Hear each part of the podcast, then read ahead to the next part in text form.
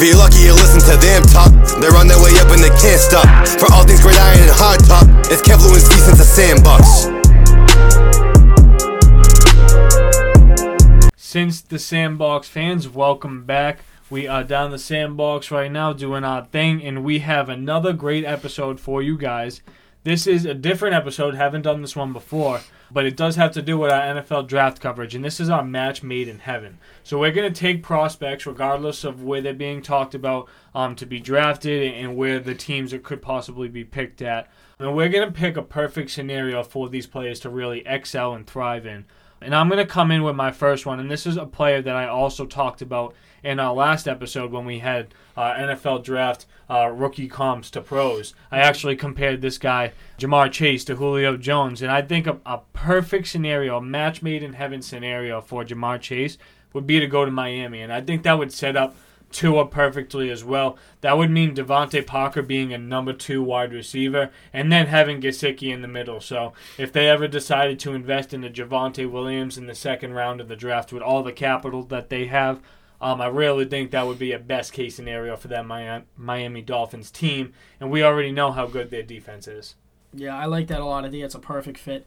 Uh, the first one I wanted to mention was, oddly enough, O lineman even though I feel like this guy is going to go high in the draft, I think this team people haven't really been talking enough about for an old lineman. I think it's Rashawn Slater to the Panthers. I just think that he can play left tackle. They don't really have a great left tackle right now. They just got the QB.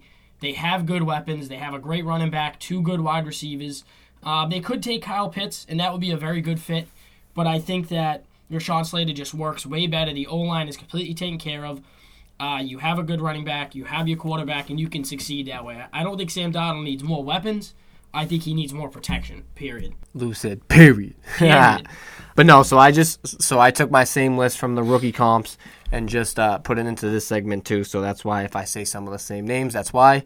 Um, but the first one I'll talk about, um, and I talked about him on the rookie comps too. Kyle Pitts, and obviously he's one of those guys where can really fit in any system. I mean, who doesn't want a, a tight end that can line up on the outside? But I felt like a, a very good fit for him, um, as well as the team, would be the Dallas Cowboys. Because I feel like when you have a quarterback like Dak and obviously Zeke in the backfield, one li- one linebacker is going to be preoccupied with them. You know, whether it's a spy or or staying with Zeke in, in the flats or something like that. So I feel like with their wide receivers on the outside and Kyle Pitts in the middle, one on one with like a linebacker or like a you know, like a extra D back or whatever, I just feel like would be dominant. And Dak's one of those guys where he's a pass first quarterback and he can throw a lot and he can scramble. So I feel like it's just too much for a defense to handle if you throw him in the mix. And they haven't really had a good tight end for a while. I mean, really, since Dak's been there, they had Jason Witten at the tail end of his career. But I mean, who have they had?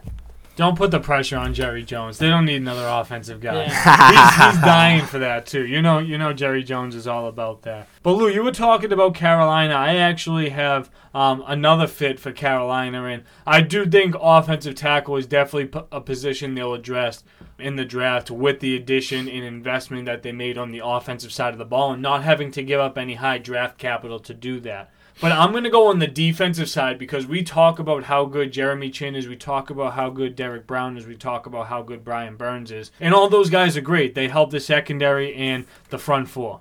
But they need a linebacker. And Shaq Thompson, he's okay. But I really think that Micah Parsons mm-hmm. here to Carolina would be a perfect fit, putting a, a sideline to sideline anchor in the middle of that defense going to get your left tackle in the second round where you can still get a great player. But I really think you know the diff the difference maker on the defensive side of the ball is something that can make Carolina competitive in the division going forward.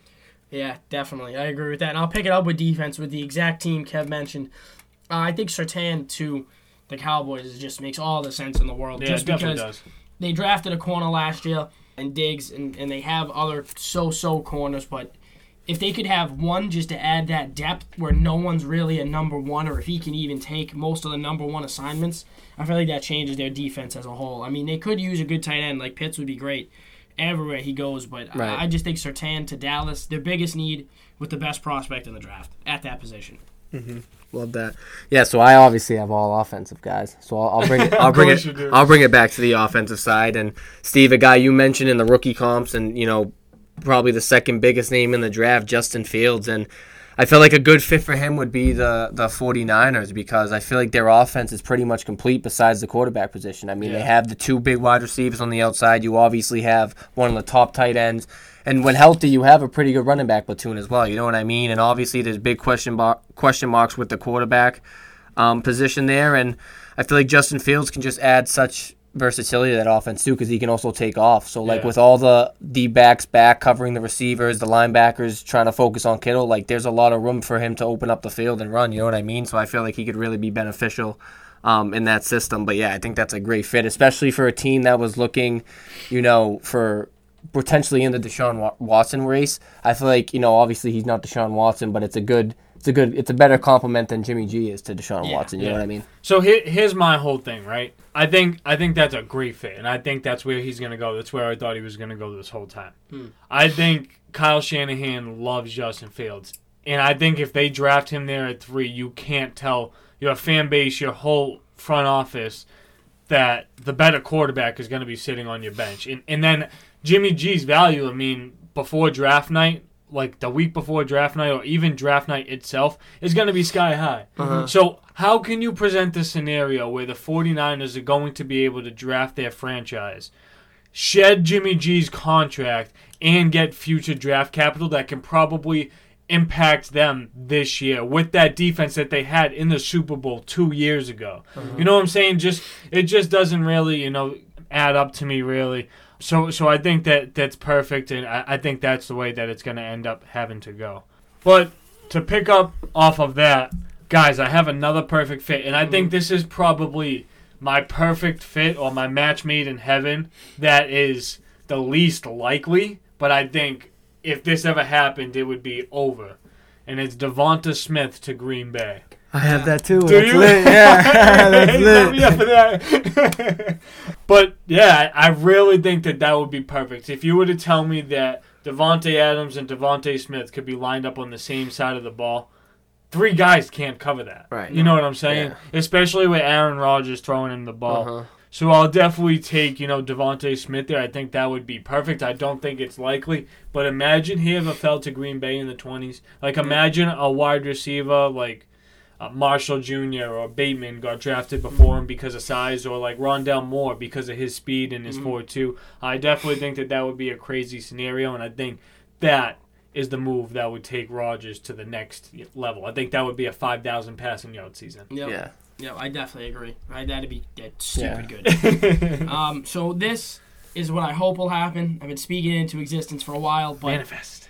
Alijah Vera Tucker to the Colts, I think, is a perfect fit. Yes, Uh, sir. they have a good old line, so he doesn't have to anchor it, and then he can play everywhere. Yeah. And they move people besides Quenton Nelson around a lot, so I just don't think there's any better fit. Like I think Penei Sewell is good. I think Rashawn Slater is great, but I don't know if Sewell could play that many positions Yeah. right away. And I feel like Vera Tucker's the most NFL ready. He's not. He doesn't have the highest ceiling, but he's gonna. He could be a good, solid uh, old lineman for years to come, especially at every place he can play. Imagine him in the middle of that, or, or out on the outside, uh, as, as far as the offensive line went. I mean, the things that that would do for Jonathan Taylor and hopefully Carson Wentz. Yeah. Um, Lou, uh, the other guy I wanted to mention for the Colts is uh, Jaycee Horn. I honestly think Perfect. i- if they chose to go either one of those two guys in, in the first round, if they Mm-hmm. had that opportunity opportunity presented to themselves, that would honestly be a prime pick. And I think Jaycee Horn is what you're looking for in a cornerback Mm-hmm. for the Colts going up in that division. And Vera Tucker, if you guys were going to go offensive line, how much better could you get Yeah. there? And I'll say this: I think if the Broncos don't go corner, and they go something else, mark my words, he's gonna fall to the Colts. Yeah? Caleb Farley. It'll be us or the Raiders. One of the two is gonna pick him You'll up. be happy Possibly with the that. Bears. Yeah. Possibly the Bears if we let him go by. You'll be happy with that. Oh, I'd be Buck. Yeah. Any co- top corner. Get back, Lou! top O line. Get back, That's Lou! it. No receivers. I love a receiver, but that's what the second round's for. Yeah. No, Steve, it's funny that you said DeVonta Smith to Green Bay because I had that, and I also had J- Jalen Waddle to Green Bay too. I feel like either one of them would be Yeah. a good complementary to um, Davante Adams. But my last one, I'll just you know I'll, I'll address it since no one wanted to say it. Trevor Lawrence. I mean, you know what I mean? But Yeah. I mean, I, I honestly do. I mean, again, he's one of those guys, like I said, with Pitts, anywhere he's going to go, besides, you know, maybe four or five teams in the NFL, like he's going to make an immediate impact. But I honestly do feel like Jacksonville is kind of the right fit for him. I feel like they have a young defense. They got pretty much a young core on offense. I mean, both their wide receivers, I mean, the addition of Marvin Jones, obviously, but that's only going to help him. That's going to give him veteran leadership in the locker room. But their two wide receivers, Chark and Shenault, aren't very old. James Robinson obviously was a rookie last year, so they have a young offense, and I just feel like it's a team where they have all their eggs in the Trevor Lawrence ba- uh, basket. So Yeah. he's going to be able to have that immediate Impact. impact, but also I think with Jacksonville relying on him so much, they're also going to give him room for those growing pains too, which I feel like a lot of the time we don't get to see rookie quarterbacks experience. You know what I mean? But I Yeah. feel like we know Trevor Lawrence.